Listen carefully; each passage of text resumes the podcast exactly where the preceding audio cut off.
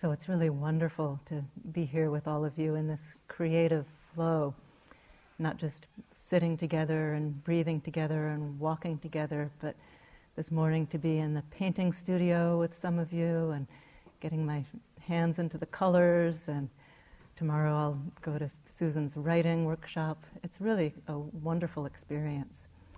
And ever since the beginning of the retreat, I keep thinking about this dream that I had about a year and a half ago, which was about a month before my novel was due to come out.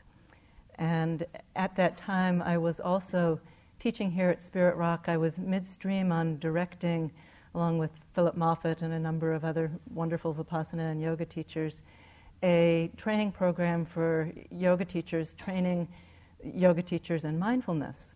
And so this was quite a serious endeavor that we'd been engaged in for a while, and we'd done one of the retreats and we're heading into the second. And uh, right about that time, I began to think about my novel coming out. And uh, my novel, as Anna mentioned, is called Enlightenment for Idiots.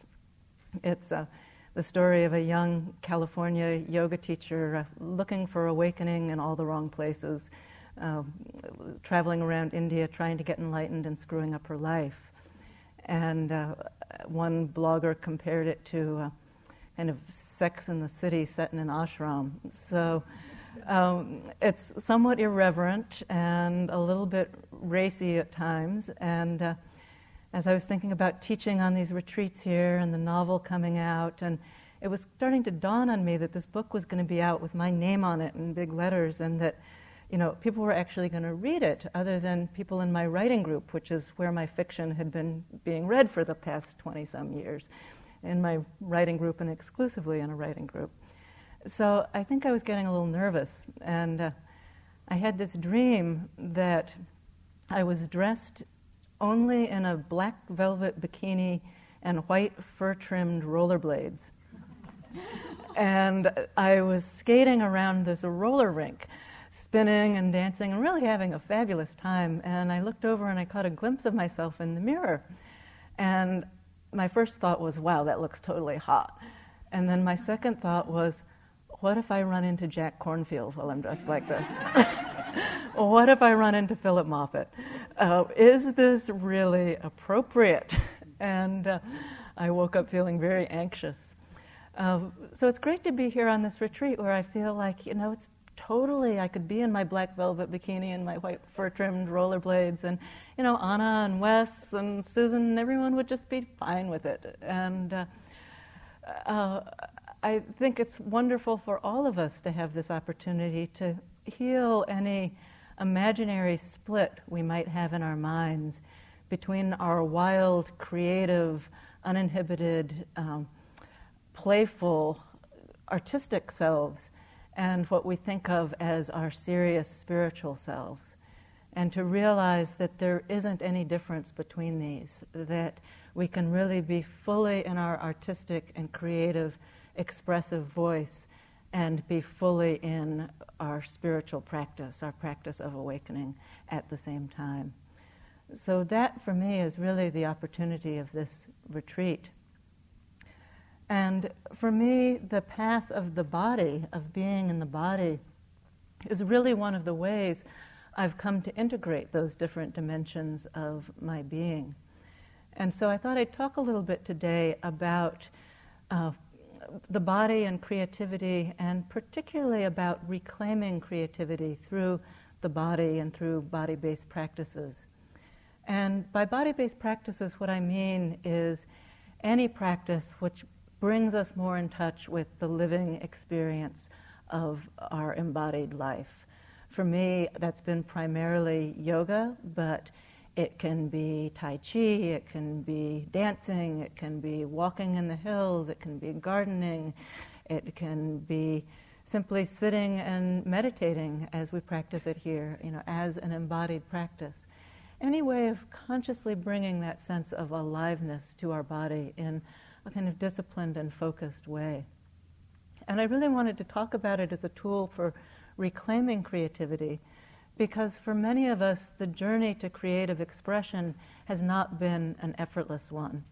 And I know it was not for me. There were ways in which I felt cut off very young from my creative, expressive flow and really needed to work hard to begin to open that up again.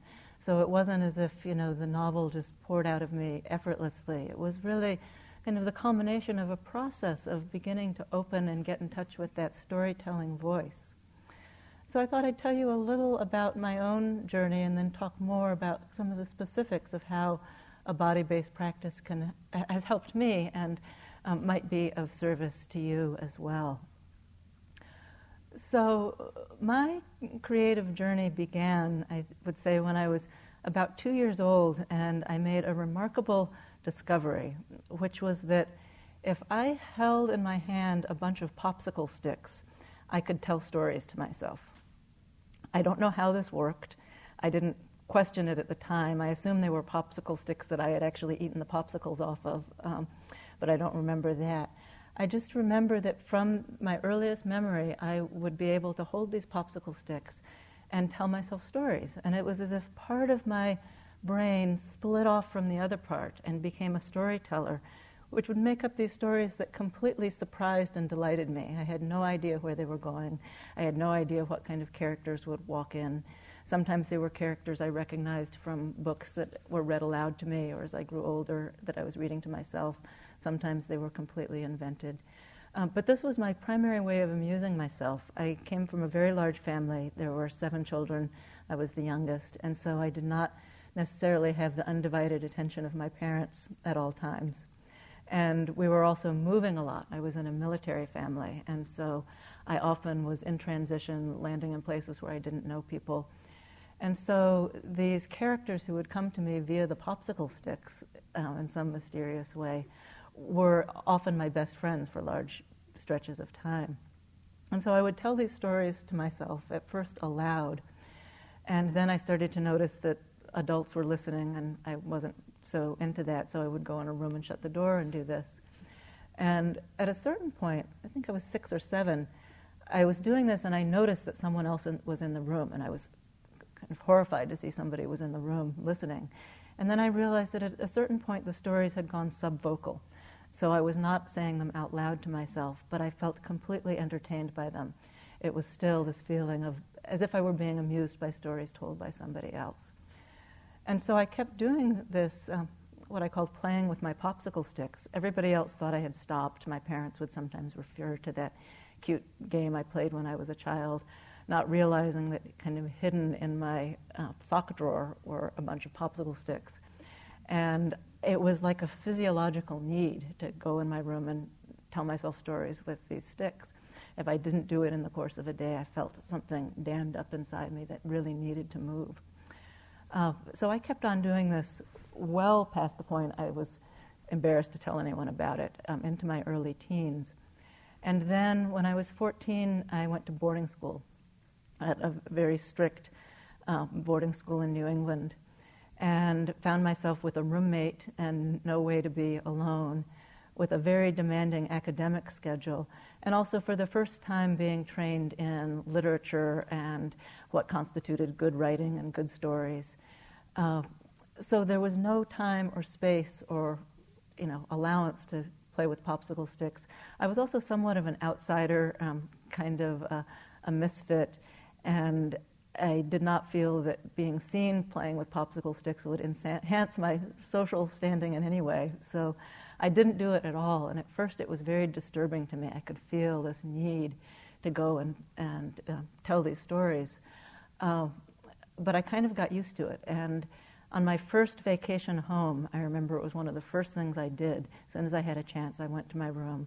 I pulled out the popsicle sticks, began to tell the story it was a little difficult. For the first time, there was a layer of self consciousness. I would drop in and out of the trance, couldn't really do it very well.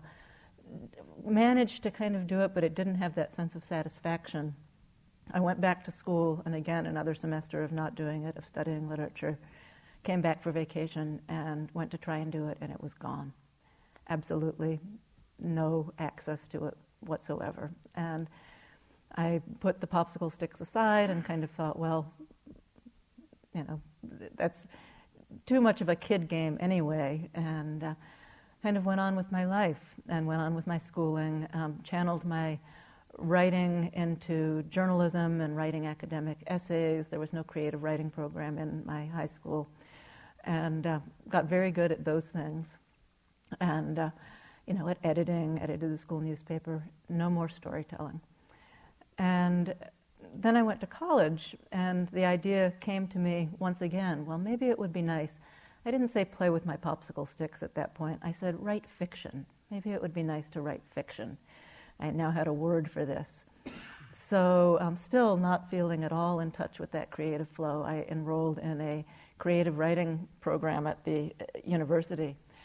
And my writing class was taught by an extremely well known and very prolific um, writer. She was, you know, kind of in the very highbrow literati, um, uh, extremely well known. Uh, although I didn't actually know anyone who had read any of her books. I hadn't myself read any of her books, but I certainly knew who she was and was very intimidated by her. Um, so being a freshman in this writing class was for me a little like you know being a kindergartner in a math class taught by Einstein. It was I was very intimidated. It felt way out of my league, and uh, I still had no idea how to get that creative flow going. So I asked her. I said, "What do you do about writing writer's block?" And she looked at me and looked at the class and said, "Well." When I was in college, what I used to do is I would sit down at the typewriter I'd take a whole stack of paper and I'd write a novel over my lunch hours. And then uh, when that was done, I would turn it over and I'd write another novel on the back because I didn't want to waste paper. And then I would hold, throw the whole thing away and I'd do another one. Does that help? Um, I thought, no, not in the least, but I didn't have any clue how to um, how to say that. Again, I was very intimidated. So I went on with the writing workshop. Um, again, you all, I'm sure if you're writers, know the format of a writing workshop. I have a great quote from the New Yorker recently um, on a, an article on creative writing workshops. It called it a combination of ritual scarring and 12 on 1 group therapy. Uh, it goes on to say it's um, a regime for forcing people to do two things that are fundamentally contrary to human nature actually write stuff as opposed to planning to write stuff very, very soon, and then sit there while strangers tear it apart. So that was my experience of the writing class, and I have this one very vivid memory of this august teacher. Um, fortunately, this was not my story. Somebody had submitted a 25 uh, page story, and the teacher, the writer, was looking at it. And she said, Well, you know, this, this on page two this sentence is quite good. And she paged through and pulled out another one. And this on page 21, this, this sentence is, is also very, very good. And she let the rest sort of fall to the ground and said, You might have to write some kind of transition. well, this did not do a lot to free up my creative voice. I managed to choke my way through that semester, you know, getting out the minimum that I could do without, you know, hoping to bring down this level of uh, humiliation. And uh, I stuck with it for two semesters and decided I was not going to be a writer after all. Um, I switched my major from English and creative writing to um, religion and uh, uh, with a concentration in Buddhism and yoga, and began doing meditative practice, and thought I would just let the fiction writing go. And I went on after college. I continued to write quite a bit. It's mainly magazine writing um, and uh, journalism of various kinds. I went to a number of quite wonderful writing teachers actually over the years and and teachers and freeing up the freeing up the creative process because I still had this feeling of wanting to get back to that free storytelling voice. Um, and those were quite helpful to begin to open the flow, but by far the most helpful thing to me was my practice of yoga and meditation that I had begun as um, when investigating uh, um, various spiritual paths as a religion major. I began meditating, I began doing yoga, and that for me really became the door to finding and developing and enhancing various aspects of the creative flow that really helped me begin to get back to that sense of being a storyteller again. And so I thought I would just talk a little about what were the aspects of this practice that I found so helpful and how they really relate to our journey as a writer uh, or a painter or a performance artist or a musician. Whatever your art form, these fundamental principles all can be explored via the body.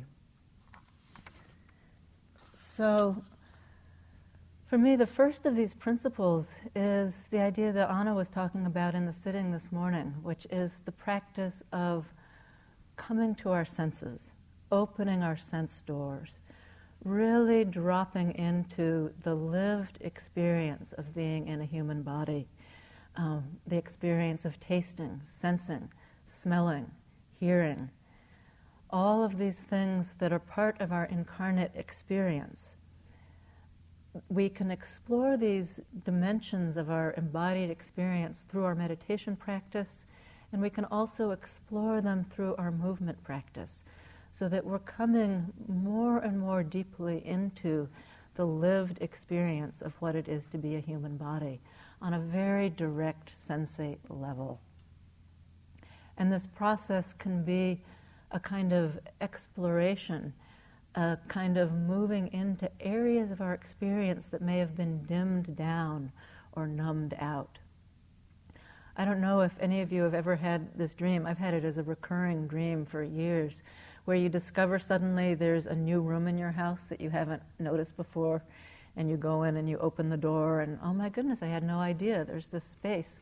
I can move into it, I can live there. Maybe I can't. Maybe it's full of dark, cloudy you know, cobwebs. Maybe it's full of wonderful artistic tools, but it's a very common dream for me. And the process of exploring our body in a conscious way can be like that. It can be a way of opening these doors to different dimensions of our human experience, different parts of our body that we've closed off. This is from a, a poem by Leza Lowitz from a wonderful collection of yoga poems. Um, this one's called Downward Facing Dog and it begins Within my body, there's a city, nameless streets, dead end alleys of pains and promises, mapless Atlantis, cordoned off by years and bones. The muscles pull, the tendons throb, my joints crack out their resistance. Places I've ached undetected for a quarter of a century send out their muted frequencies from an unfamiliar pose. So we can begin through our movement practice in whatever form to go into that nameless city of pains and promises, to begin to see what's there. And when it's there, there can be incredible treasures. This is another poem, this one a bit older. It's from Mirabai, the 16th century Hindu mystic. And she says, O friend, understand, the body is like the ocean rich with hid- hidden treasures. Open your inmost chamber and light its lamp. Within the body are gardens, rare flowers, peacocks, the inner music. Within the body, a lake of bliss. On it, the white soul swans take their joy. So that's what we begin to open to as we move into our bodies the sense of untold treasures untold possibilities, and feelings that we may have pushed aside or ignored for many, many years. Because, of course, through the body we open not just to our raw senses, but also to our emotional body, our feelings, our memories. And again, it can be a process of awakening things that may have been sleeping or numb. We begin to build up our capacity to feel we begin to build up our willingness to feel what's there the pleasurable and the unpleasant, the joyful, the ecstatic, and also the painful, the tearful, the broken heart. And as we do that, we open up a kind of range. It's like tuning our instrument um, so that we can really feel more the full experience of our humanity. And of course, as artists of any kind, that's incredibly valuable to us because this is what we actually want. This is what we want through our art. We want to feel. We want to feel and then express from a place of contact, of connection with our feelings, with our memories, with our imagination. And so the body can be this great doorway into that. Um, so that whatever our art form, we're, we're speaking or painting or writing from that place of contact, of full contact.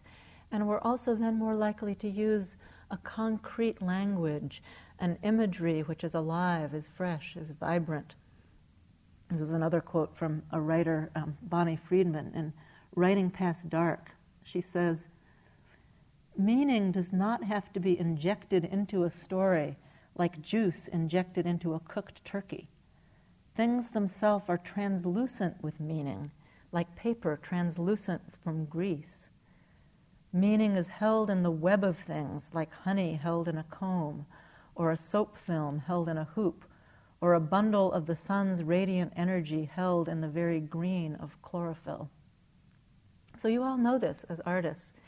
You know that by coming into contact with our life, you free up tremendous energy to express through your art. And the body can be a vehicle for helping you to do that. Another thing that the body practices are very helpful for is tuning up our ability to listen to our inner impulse, to move from what wants to move through us. We really cultivate this art of sensing what wants to move, what wants to be expressed. And again, when I first began doing body based practices, I didn't have a clue what this meant. I mean, I would be in a movement class, and the teacher would say, you know, tune in and feel what your body wants to do. And I would half open my eyes and peek around to see what other people were doing and kind of get some cool ideas to move. Because I didn't know what it was to move from the inner impulse, any more than I knew what it was to write from the inner impulse. Um, all I could do when I tried to write from the inner impulse was imitate something that maybe I had read recently that I thought was kind of a cool way of writing. I didn't have a sense of what was my authentic voice, or when I did, I didn't trust it. And so through movement, I began to tune up that impulse, that ability to follow that inner impulse. The poet William Stafford calls this following the golden thread, that thread of authenticity that leads us deeper in our art uh, Stafford actually wrote a poem every day, whether he felt like it or not. And he believed that each one of the details of our incarnate life could be like the end of a thread. You would pick it up and you would follow it delicately, sensitively, and it would lead you somewhere worth going. Uh, Robert Bly, another wonderful poet, um, wrote the introduction to a book of poems by William Stafford, and he talked about this impulse of following the golden thread.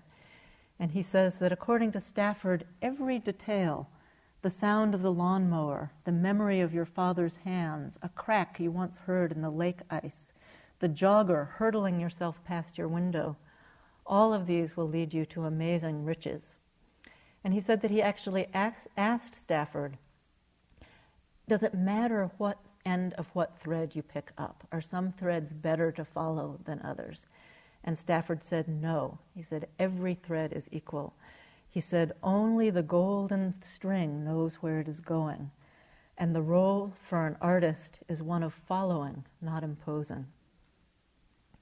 So, as an artist, as somebody working in, with the body, we learn to find those threads and follow them, follow those faint little voices, and see where they lead us.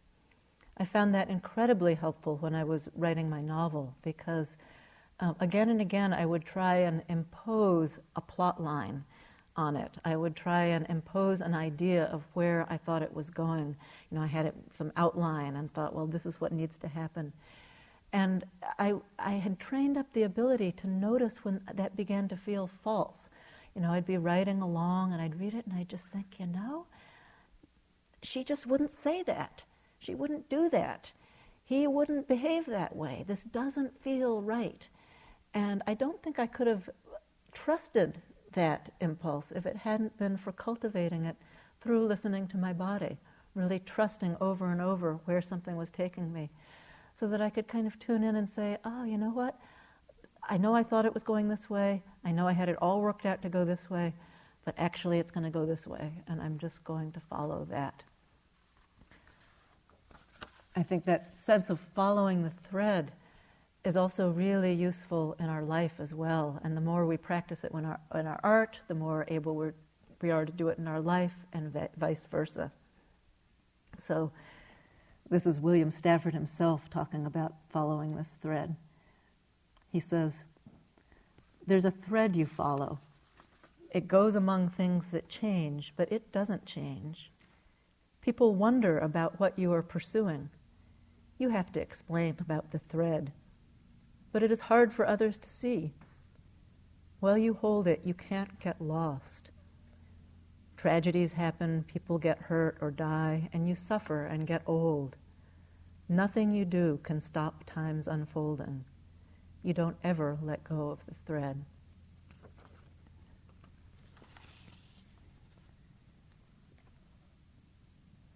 So, that sense of following that thread as artists, as movers, as livers, is related to another benefit I've found of the body based practices, which is the ability to really own and claim our authentic voice, to step forward in the world, you know, to follow that thread, and then at a certain point to share where it's leading us, and to kind of step out with that kind of nakedness and honesty that it takes to, at a certain point, reveal your work to another person when that feels right.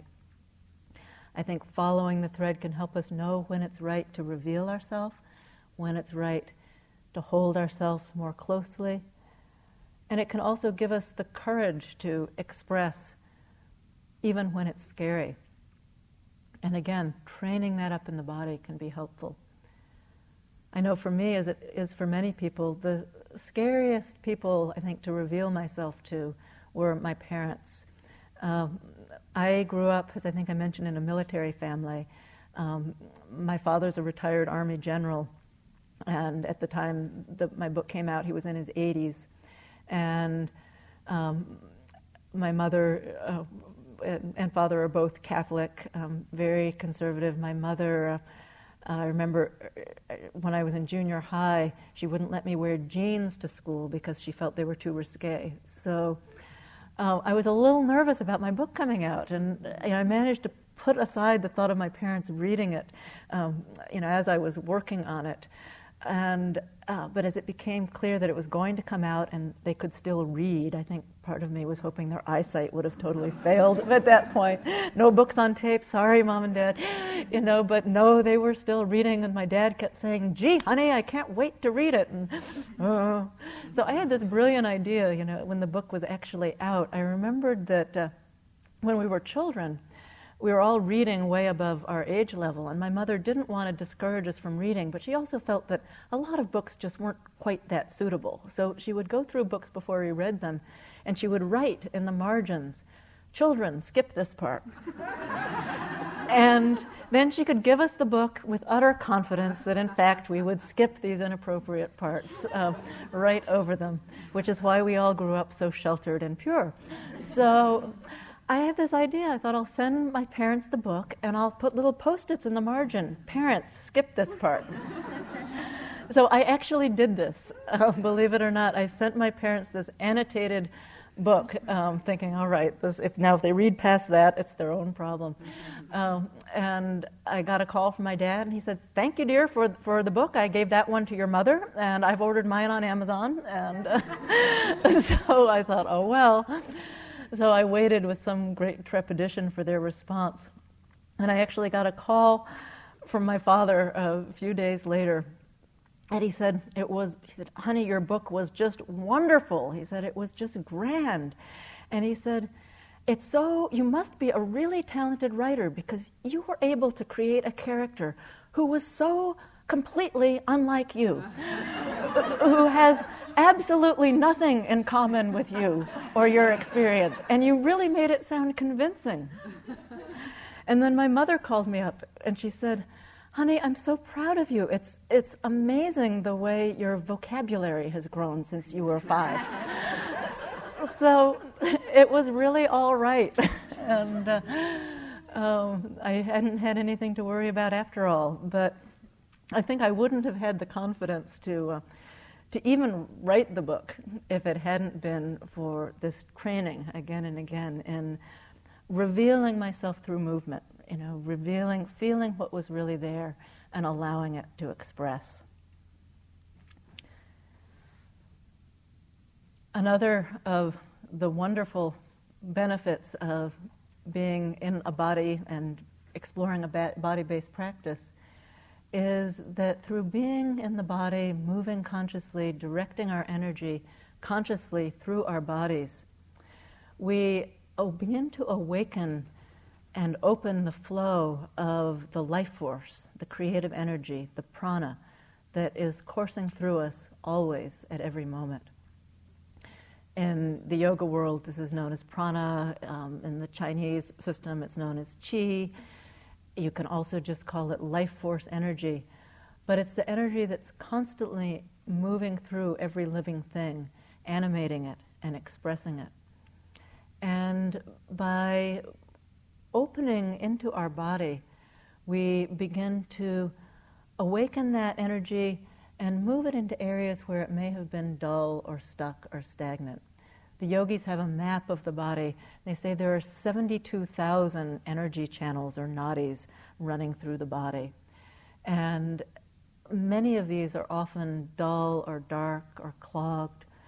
By moving our attention consciously through our body, we can begin to awaken the flow of the energy through us. And that in turn awakens us to the possibility of more creative expression because the nature of this life force is creative. And as I forget who was saying, I think it was Barbara who was saying earlier, everyone is creative.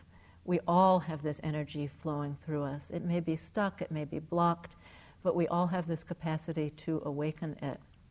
And as we awaken to this energy, there's also something refreshingly both personal and impersonal about it. Yes, it's our energy, we're part of it, we feel it in a unique way, we feel our own unique expression of it, but it's also the expression of a life force that's moving through the world that's larger than us, that can carry us along. And so there doesn't have to be this feeling of here I am with my limited little body and my puny experience and my little tiny bundle of energy trying to make a mark in the world with my pencil or keyboard or pen or, or instrument. Instead, it's more a feeling I'm just opening to something larger than myself and I can let it carry me. And that's very freeing. It kind of takes some of the burden off it and makes the artistic process, for me, it made it less egocentric. It was more about what wants to move through me and what wants to be expressed here, and trusting that the life force has an intelligence of its own and will express itself in intelligent ways through us, as us. And that really our job, again, is to open and follow rather than to force and manufacture. We can also work as we begin to balance this life force energy. One of the things the yogis believe is it not only courses through the whole body, but it concentrates in these three central channels right up the core of the body, up the core of the spine, and then up either side of the spine. And the one on the left corresponds to the right side of the brain. It's the more intuitive, receptive, fluid, feminine aspect of our being. The one on the right is the more active, dynamic, left brain, um, analytic, structured part of our being. And we could, through working consciously through these energies, we can begin to balance these two aspects of our being because we really need them both as artists. We really need that structure, that discipline, that form, but without that sort of fluid, spontaneous, receptive, um, more yielding quality, we'll just end up with empty forms. So, this leads me to another benefit of the body based practices, which is balancing out in our own being, in our own lives, in our own bodies, these qualities of structure, form, um, discipline, that coming again and again to the mat or the cushion or the hill that we walk on or the dance floor, um, coming to the easel or the blank page, returning ourselves, returning our attention. This takes a certain amount of discipline and structure to do that. And yet, once we're there, to have that freedom, that ability to yield, to surrender, to open, to let go, again, to see what wants to move through us. In our bodies, we can explore in a very concrete, tangible way this interplay between form and spontaneity, between structure and freedom, between um, form and formlessness, really, opening to what is not in form, and then as artists giving it form, expressing it as form to other forms, who will then let it in their own being dissolve them back into openness again. So that creative interplay is a precious aspect of the artistic journey and of the body based journey.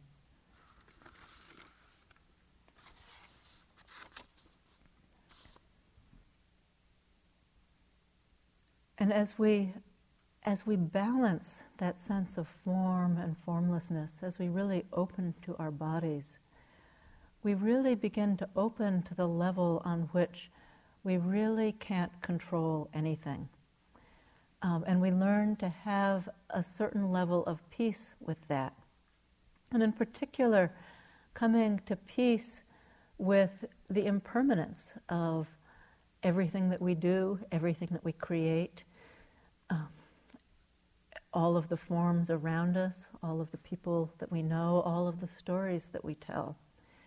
Through the body, we come into direct contact with the truth of impermanence.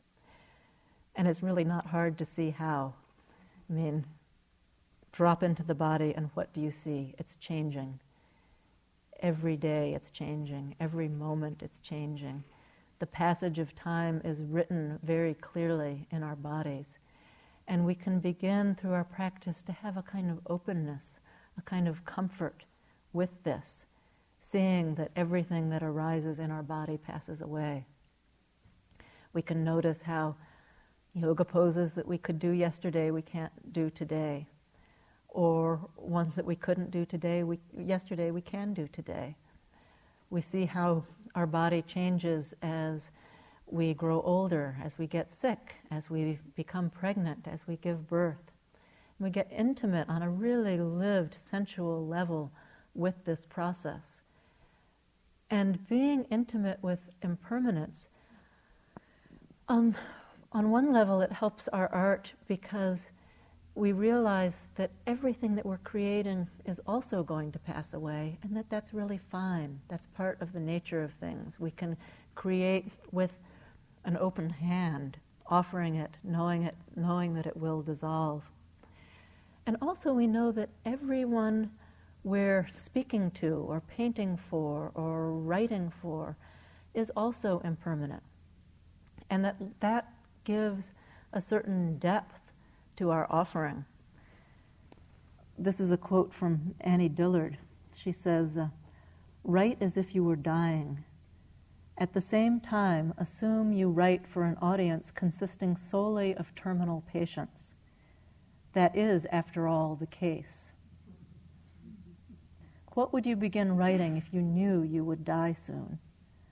What could you say to a dying person that would not enrage by its triviality? And so to really live with that felt sense of our impermanence and again, not from an idea point of view of like, well, I'm going to die and everyone's going to die, so I better write something really serious, you know, or I really re- better write something, you know, that really takes on this problem head on. it's a much more organic process of I'm coming from a felt sense of my impermanence, of everything's impermanence. I know that in my body. I know that in my bones. And then again, trusting that what arises from that will resonate with that truth. And it can be light, it can be playful, it can be joyful, it can be sorrowful, it can be whatever's arising in the moment. But we're holding it in this context of our own and its impermanence. I remember I was uh, struggling years ago with my my writing, and I'd been writing one of the numerous novels that I had begun and discarded after a page or a chapter or three chapters. And I said to my sister, who's also a chapter, I mean, who's also a writer, I said, and she's a chapter, big chapter. Um, she, I said, I feel like, you know, I did all this work and it's wasted. And she said very cheerfully, Well, you know, eventually everything's wasted. And uh, I paused, and then she said, Or nothing is. And I thought, Oh, yeah, that's the spirit to create in. That's the spirit to create from. So I'm going to close with another dream that I had, which relates to all of this. Um, this was a dream I had, I can't remember when, I think a couple of years ago. I was still working on the book, I think. And in the dream, I was actually in therapy, uh, in couples therapy, with a friend of mine who's also a writer, who's a very serious practitioner of yoga and Buddhism, and uh, um, and was writing a fairly substantial and serious book on yoga and Buddhism at that moment. Um, and so I think I was feeling a little intimidated about that and a little bit of a feeling like I ought to be writing a serious and substantial book on yoga and Buddhism instead of this, this uh, chick lit spiritual novel that I'm, I'm playing with. So I had a dream that we were in therapy together, and we're actually not a couple, but this in the dream was couples therapy, and we were both fighting for the microphone. And uh, the therapist was going back and forth, and she'd finally got us to a point where we were listening with, to each other and dialoguing with each other. And suddenly in the dream, I turned to him and I said, The only purpose of writing is to wake up. And he looked at me and he nodded and he said, Yeah, I agree. And I said, And you can write up, you can wake up by writing so that you understand things more deeply, but you can also wake up by writing so that you come into contact with the world more deeply that you actually feel things, that you actually sense things in a deeper way.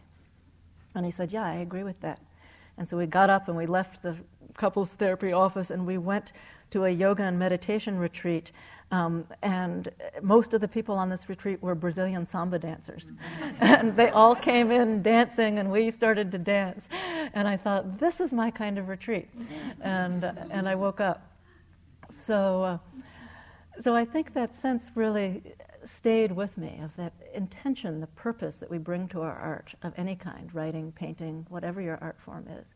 That the purpose is to wake up and to live from a deep place.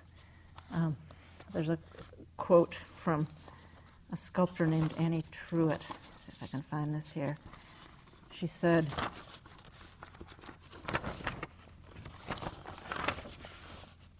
the most demanding part of living a lifetime as an artist is the strict discipline of forcing oneself to work steadfastly along the nerve of one's most intimate sensitivity. Which you could say about the spiritual path as well, about the path of yoga, the path of meditation, the path of coming into our bar- bodies. This discipline of coming to this place of intimate sensitivity with our lives, with our bar- bodies, with our art, and really allowing ourselves to express from that place, and then really trust where it leads us. So, I'm going to close with a quote from Jane Hirshfield about. Actually, do I want to do this one? Yeah. From, quote from Jane Hirshfield about coming into the body. She says, uh, when the Greek gods would deep it, dip into the clothing and bodies of humans, it was not always as it appeared, not always, that is, for seduction or to test the warmth of welcome given to strangers. The sex, like the sudden unveiling and recognition, was not without pleasure. But later they would remember the barley soup offered one evening in the village, its wild marjoram, its scent of scorched iron and carrots. Ah, and the ones who turned away from us, how their eyes would narrow and wrinkle the tops of their noses. The barnyard odors. Oh, and afterwards sleep in that salt scent close by the manure hordes and feathers. Sleep itself, ah. For this soft ah, immortals entered the world of bodies. So enjoy that soft ah this week and enjoy your art. And thank you for inviting me to be part of it.